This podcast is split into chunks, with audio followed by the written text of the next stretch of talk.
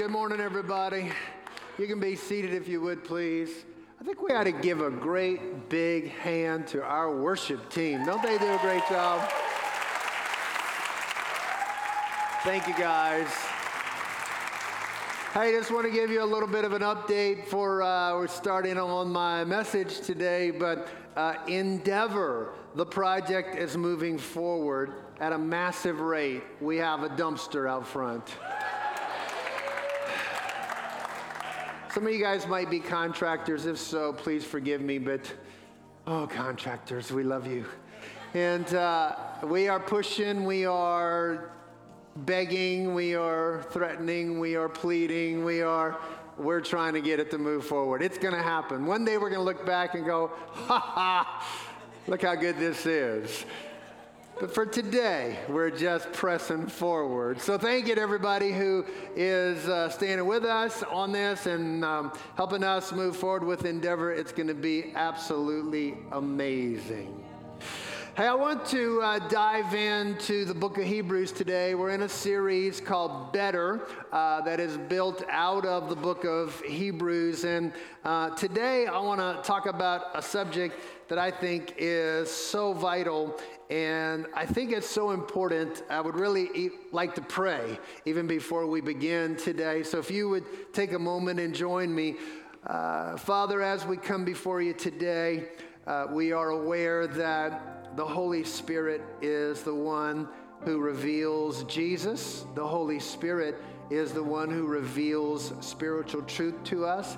It comes by revelation. I'm praying today uh, that you will take the words I say and go way beyond them and cause an aha moment to arise in every person as we search your word today in Jesus' name. Somebody say, Amen.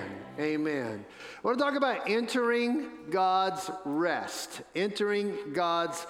And uh, a couple verses to start us off here. Hebrews 4, verse 1. Therefore, let us fear if, while a promise remains, everybody say a promise remains, a promise remains of entering his rest, any one of you may seem to have come short of it. For indeed, we have had good news preached to us, just as they and remembering this is a passage of scripture that is talking about uh, um, a piece of history for Old Testament Israel.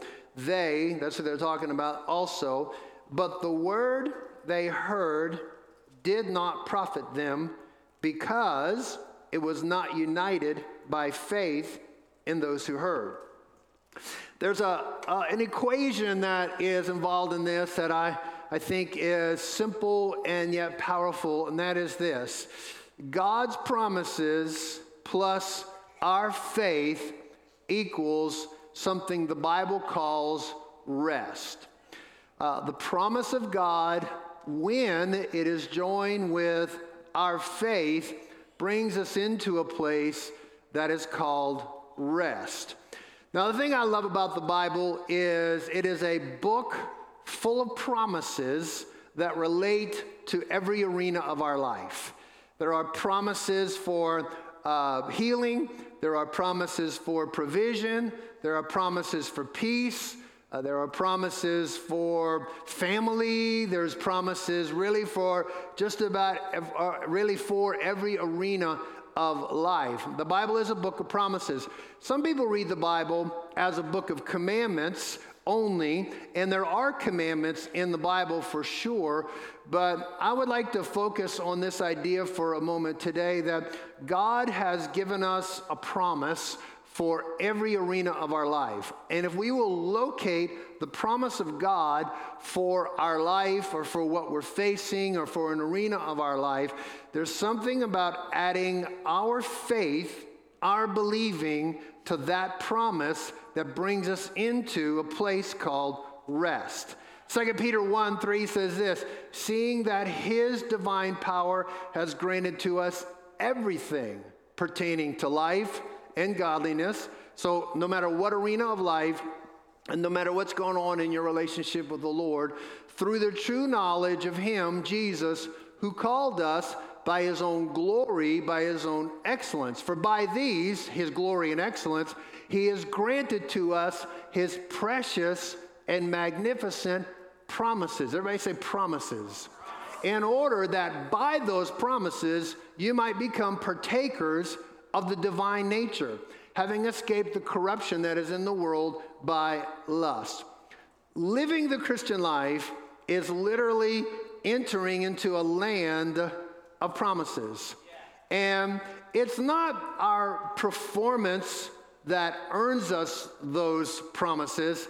It, uh, it is actually the goodness of God that gives those promises to our life.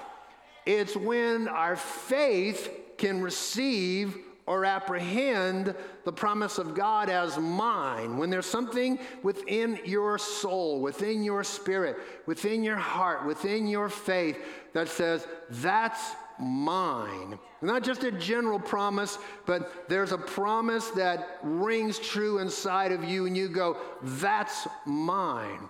And I think a lot of people still misunderstand what Christianity is about, and they, they think it's about performance, they think it's about behavior, and definitely good behavior comes out of good believing. But I just want to encourage you to recognize that we walk by faith in the promise of God. We live by faith in the promise of God.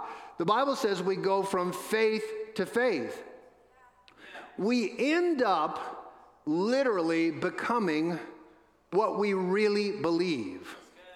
What we really believe about life, God, ourself, the way life is supposed to be, eventually touches our uh, behavior, it touches what happens in our world, and this idea of, of adding our faith, adding our believing to the promise of God is a powerful combination.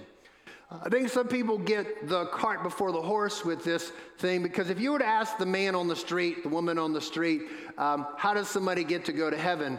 Uh, they, would, they would say, well, you got to be nice. Uh, you got to be loving to your neighbor. Uh, you got to quit kicking the dog.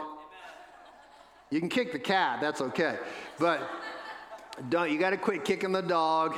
And, and they would build it on behavior as the way to become a Christian.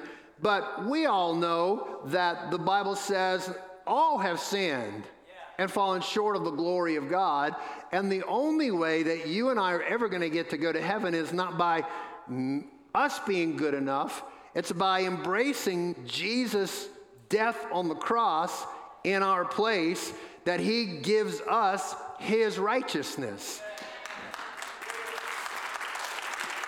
So I don't, I don't perform or behave to become a Christian. I believe in what Jesus has done for me, and that makes me act like a Christian. And uh, that believing is a powerful thing. Uh, Martin Luther said this it's faith alone that saves, but the faith that saves is never really alone. So, in other words, there's something in a person that says, I, I'm believing, I'm clinging to Jesus, I'm holding on to his righteousness, I'm holding on to the fact that I'm loved by God. And out of that comes a person who says, I want to worship. I want to pray.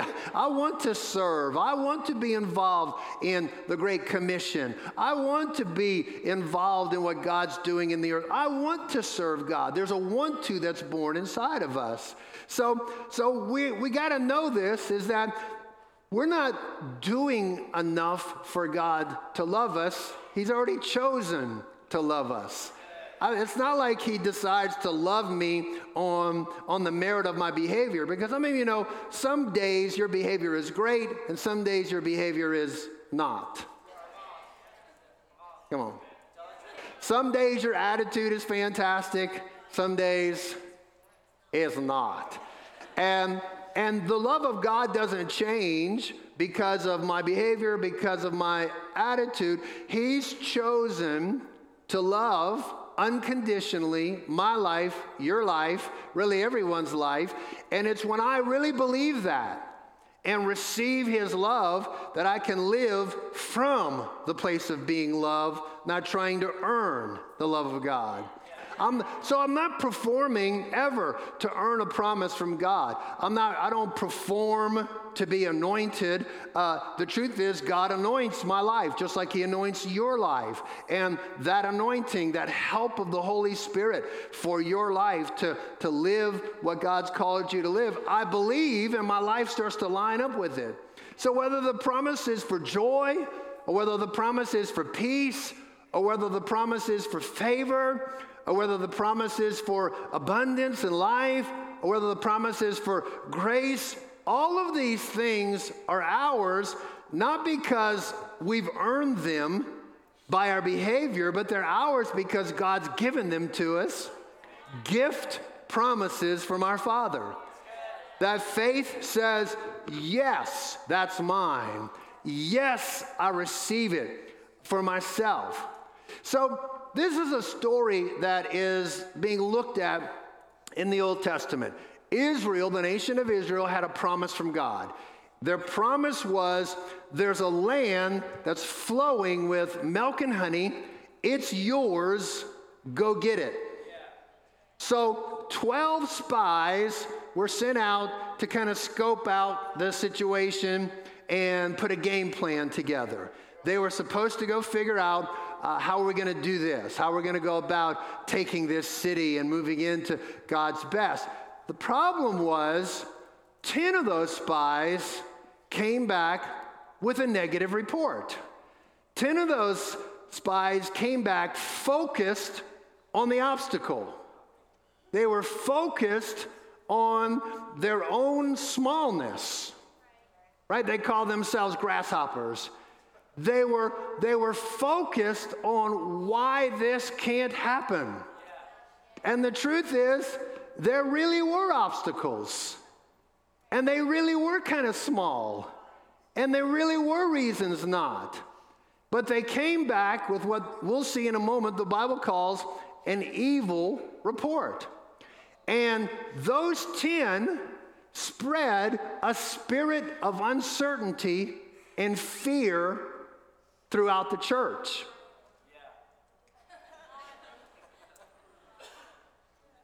They were they were talking. They were Facebooking. They were private messaging.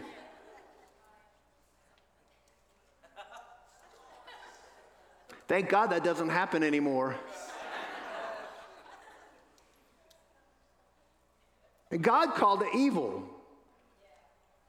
Two came back with an entirely different outlook.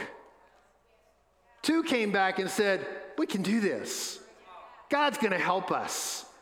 God's given us a promise. Let's go. So 10 came back focused on obstacles, and why not? And two came back focused on promises, on potential, on possibilities.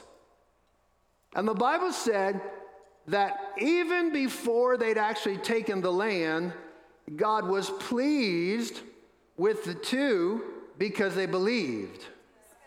But he was unhappy with the, two, with the 10 who said, We can't do this. We'll back up a couple verses and, and, and move into this whole concept. But Hebrews 3, verse 7 says, Therefore, just as the Holy Spirit says, today, if you hear his voice. I want to say that faith is born out of a sound. It, you, you hear something. I think that's why it's important to be in church because we're bombarded with negativity, with all kinds of things going on in this world. And sometimes you hear something in a message, or maybe you're reading your Bible and something, there's just a word that kind of arises in you. You just, you hear this sound, and there's something in you that goes, I think I can do this. I think God wants me to do this. I think, I, I think this is possible. I hope that happens to you every Sunday when you come to church here.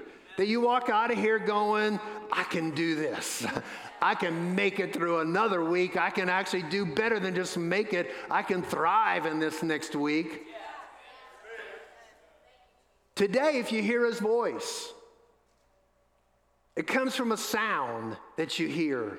There is a sound of faith, there is a sound of discouragement, there is a sound of defeat, there is a sound of victory. Everybody okay so far today? There is a sound that comes. The Bible says, uh, Romans 10 17, faith comes from hearing, hearing by the word of Christ. Something about hearing, not having heard, but hearing, like now, today. What we don't want to do is let our Christian life get old and crusty and stale and back on the good old days. These are the good. I might even call them old days. These are the good nowadays. But there's something about when faith comes by hearing now, listening now. It's a current thing going on inside of us. I really believe that if we're not in the mode of leaning into and believing for something, we're stalled out. Because I think God is wanting to take us higher and further, farther than He's ever taken us before. And when a promise comes, the promise I hear today is speaking to the potential of my tomorrow. So I'm looking out into my tomorrow, and there's a promise from God that defines what that tomorrow looks like. And there's something in my spirit, something in my heart, something in my faith, something in the, on the inside of me that goes, I think we could do this. I think we could how, step into it. So Hebrews 3, verse 8 says, So don't harden your hearts, as when they provoked me, as in the day of trial in the wilderness. See, I really believe this, this concept of faith, this concept of believing, is a matter of the heart. It's not so much a head thing, it's a heart thing. Because your head is going to try to figure out how. But your head can't always figure out how. But there's something in your spirit that goes, yes, I'm going to step into this. And then your head can align with that eventually. But if you live all in your head, you're going to be trapped by all the circumstances, the latest report from CNN, the latest set of struggles and obstacles and difficulties. And I'm not, uh, believe me, I'm not into tossing our brains out at all. I think, I think we need to be as smart as we can possibly be. But I just know this that if you get too much in your head and not enough in your heart, you're not going to get there. You're, you're not going to enter into what God has because your head will make up all the reasons why you can't. Why those giants are so big, and why those, those walls are so thick, and why this is so impossible, and why I, I'm barely enough. Nobody in my family's ever been barely enough. You don't know what I come from. And God says, I want to take you into something new. And you don't get there by just figuring it out, working it out on your calculator. You just, if you do that, you just wear yourself out and wear out everybody that's around you. So, moving on in Hebrews 3, it says, So, where your fathers tried me by testing me, they saw my works for 40 years. Therefore, I was angry with this generation, and I said, They always go astray in their heart, and they don't know my ways. So I swore in my wrath, They shall not enter my rest. Everybody say rest. Take care, brethren, lest there should be in any one of you an evil, unbelieving heart and falling away from the living God. I think it's interesting here because we have this tendency to be more concerned with behavior and we call behavior evil or good. But the thing God was most concerned with with Israel was the condition of their heart. And he said, an evil, an unbelieving heart is evil in the sight of God. We're concerned with behavior, God's concerned with believing. Because right believing eventually results in right behaving, but right behaving can still find you in a small, trapped, contained place because you don't believe there's anything more for you.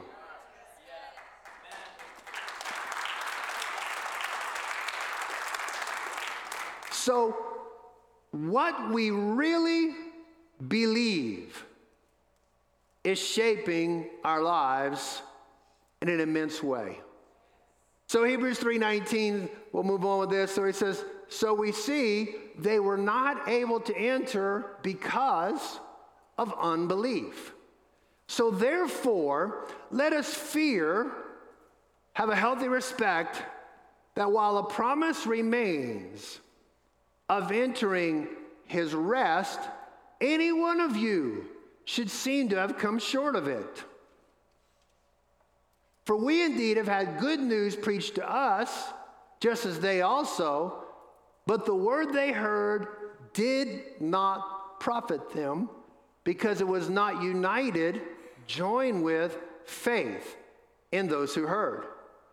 For we who have believed enter that rest. Just as he had said, As I swore in my wrath, they shall not enter my rest, although his works were finished from the foundation of the world. So he says, A promise remains for us to enter his rest. What I think is intriguing about this passage of scripture and what it's teaching us is that the same word was spoken to a group of people. One group profited by that word because they joined faith with it. Another, sitting in the same service at church, heard a word and had the wrong filter. One person got encouraged and another person got cynical. The promise given was the same for everyone. But one person heard one thing, and another person heard another thing. Every one of you should have the wonderful opportunity of standing up here and giving an, an offering talk. Because the promise, so my wife is up here telling us about the promise of heaven. That if we would honor God with our tithe, the windows of heaven would be open. Now, somebody with a filter of faith goes, Yes. Somebody with a filter of negativity goes, What you talking about, Willis?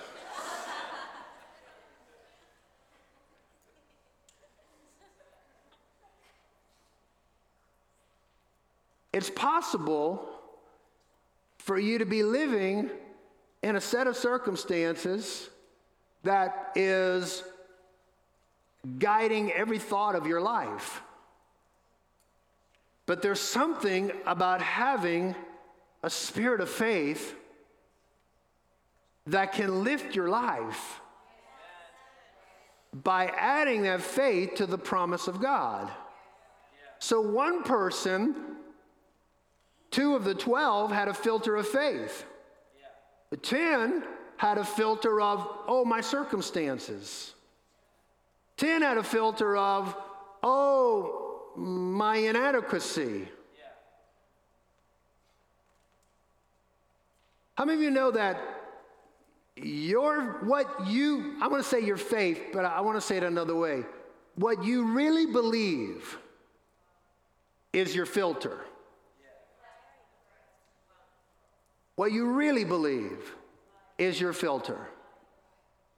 And if we can line our believing up with the promises of God, it brings us into this place the Bible calls rest. Because I think a lot of our world is not living in rest. I think a lot of our world is living stressed. A lot of our world is, is living struggling, striving, trying too hard, in competition.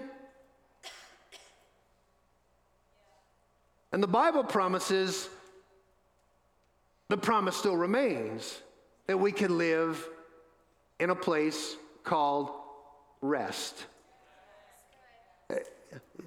Jesus had this encounter with a couple of guys, Matthew chapter 9, verse 27. As Jesus passed on from there, two blind men followed him, crying out, saying, Have mercy.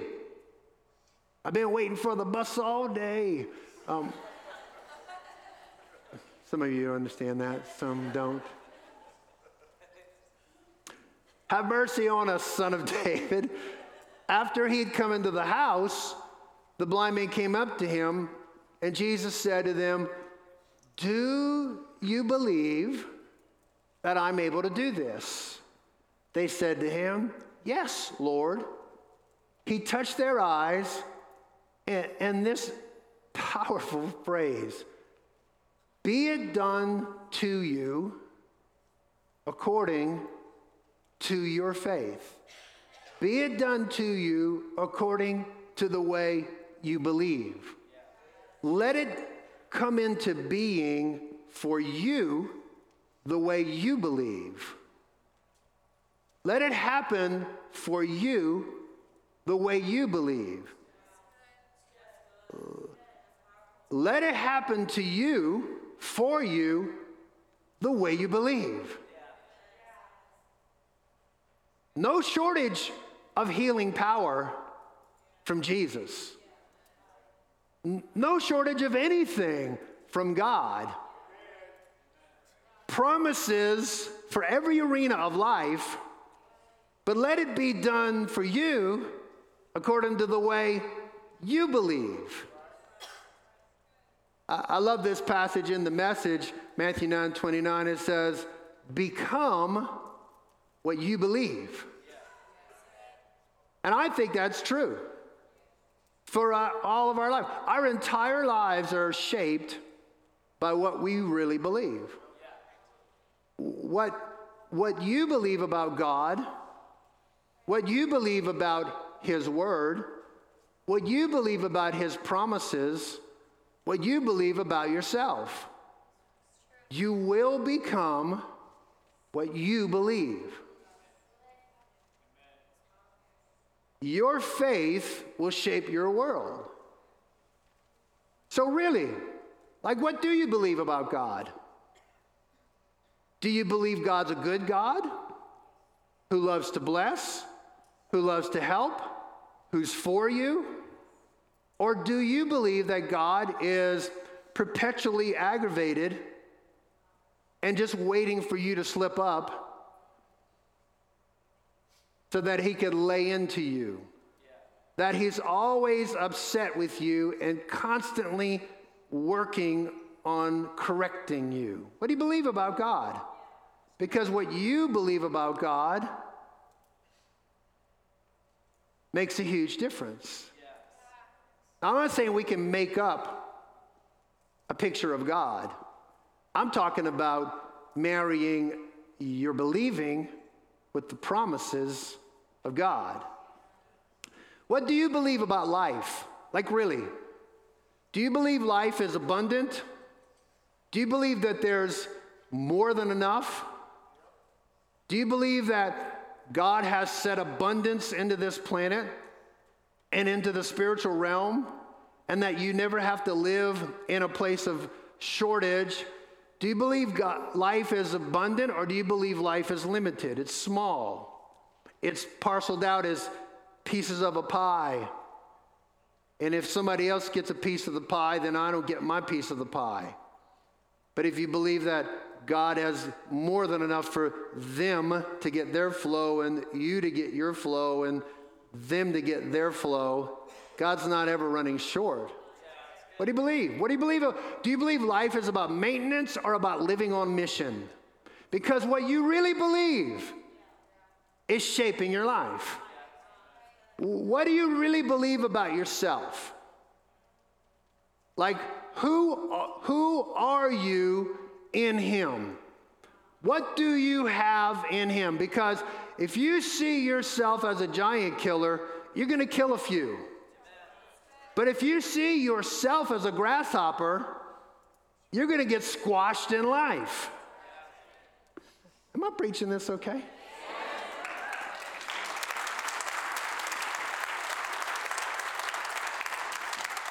I'm, I'm just going to encourage you to consider your filter. Well, I say what I say today. So, what, what do you believe about, about money? Do you think there's a lot of money out there and it just flows? Or do you believe that it's very limited and it's a small thing and only a little bit of it can actually get to you? What do you, what do you, do you believe that you can be generous? Or do you believe that you better hang on to it?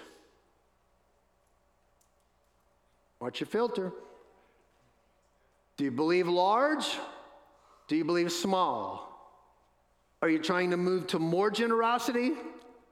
Or is your believing moving you to more stingy?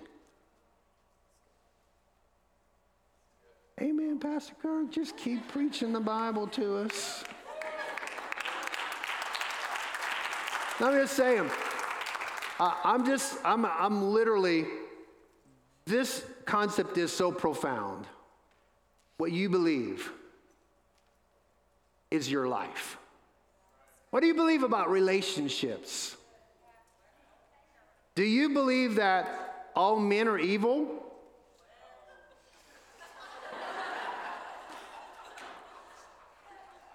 that we know that all men are just after one thing a ham sandwich. And uh, what do you believe? Because what you believe is creating your world. Do you believe that and that relationships are a blessing?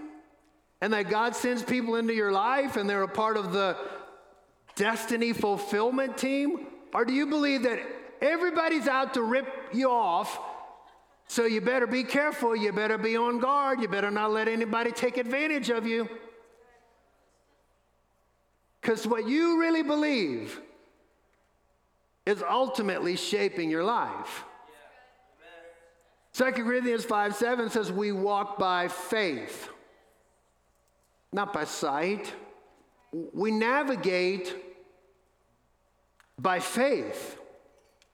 Our navigation system is something that's happening on the inside of us, connected to a promise of God that is beyond just responding to what I see, to what I hear.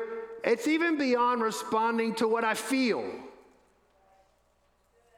We're creating our own life by what's going on inside of us.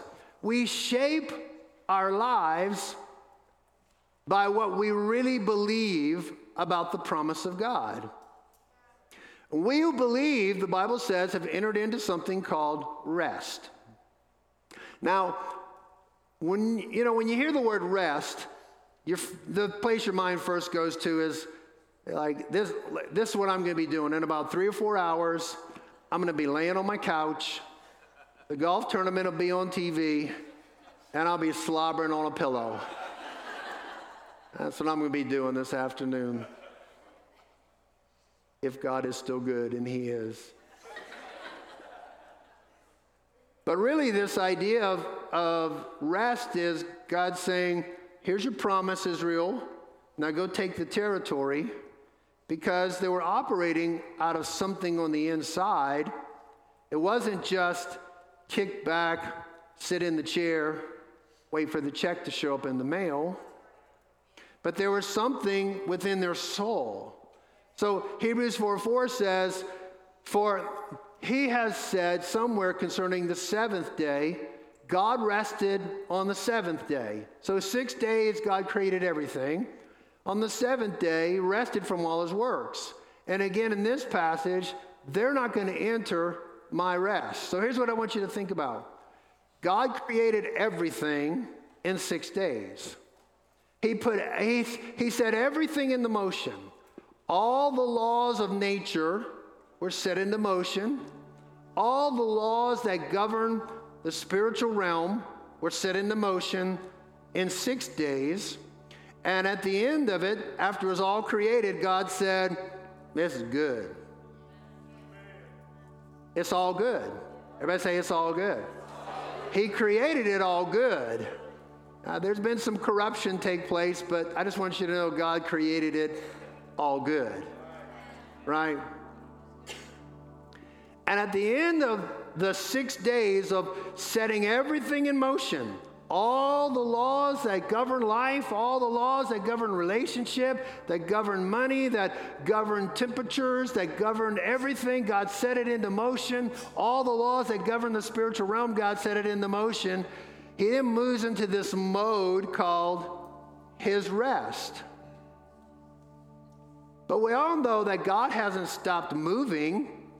God hasn't stopped doing things. He's still reaching out to people to draw them into salvation. He's still reaching out to heal people. He's still reaching out to heal marriages and heal families. In other words, God has kept on doing things over and over. We see all these pictures in the Old Testament of miraculous things that God did, all these pictures in the New Testament of the miraculous things that God has done. And He does it from the place of finished. He does it from the place of rest. God's rest is it's a place where we stop striving but we're still moving. It's a place where we're not straining, we're not struggling, but we're operating out of rest. It's not a, it's not a place of inactivity. It's, it's learning to live from it is finished rather than striving for.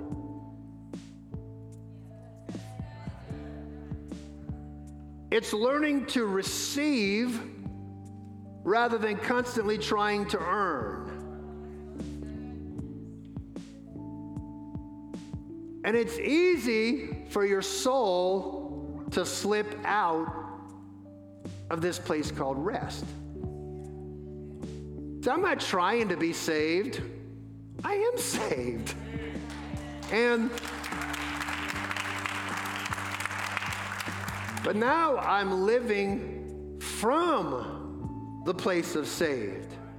I'm not trying to get the victory. I've got the victory. I'm not fighting for victory, I'm fighting from victory.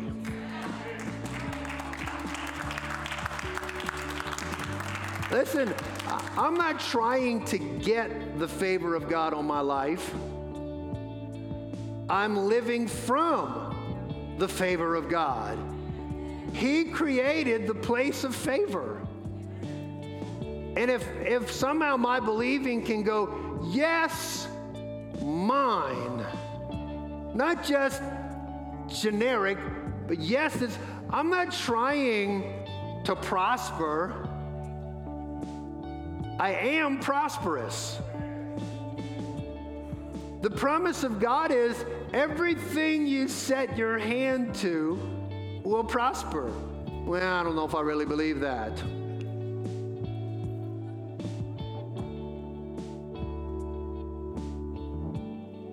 God's promise plus your faith equals rest. Entering into his rest is entering into what he's promised. It's entering into a world that has been created by his word, a world that's been created by his promise. And from that place, I'm reaching. I'm fighting the good fight of faith. I'm making my decisions. I'm choosing. I'm working. I'm interacting with people. I'm looking at life. One last verse. Well, actually, second to last verse. Hebrews 4:10. The one who's entered his rest has also himself also rested from his works, as God did from his. When we enter his rest, we rest from our own works and enter into his works. I would say categorically, without any question, whatever blessing or favor or, if you will, success that I have experienced in my life, I would 100% attribute to the idea that I bought into promises from God and put the whole weight of my life on them. So we stand up here week after week and say, come on, guys, enter into worship. It'll change your world. Have a prayer life, it'll change your world. Honor God with your tithe. It will open the windows of heaven over your life. It will.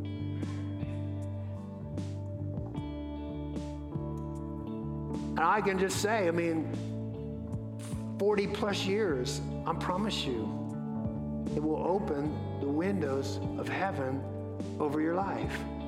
And if, if we could submit and rest in the promise of God, they're like waves. Waves, you don't make waves, you catch waves. Matthew 11, let me close with this idea 28. Come to me, everybody who's weary, heavy laden, I will give you rest. Take my yoke upon you and learn from me, for I am gentle and humble in heart.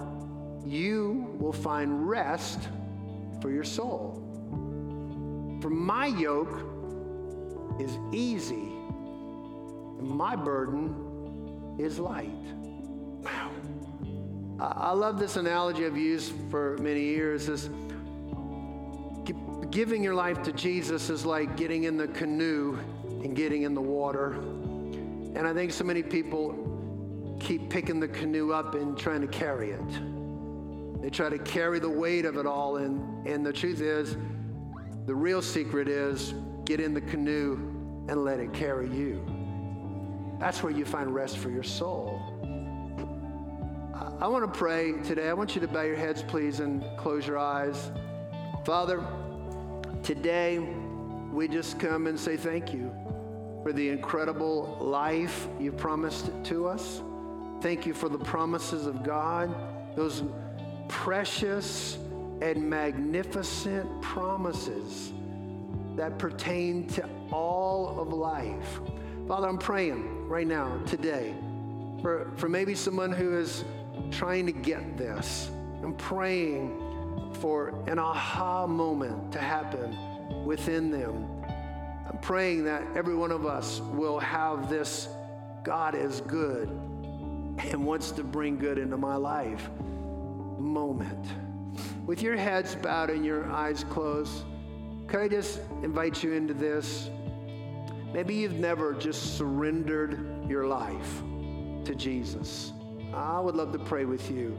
Let's, let's get that journey started.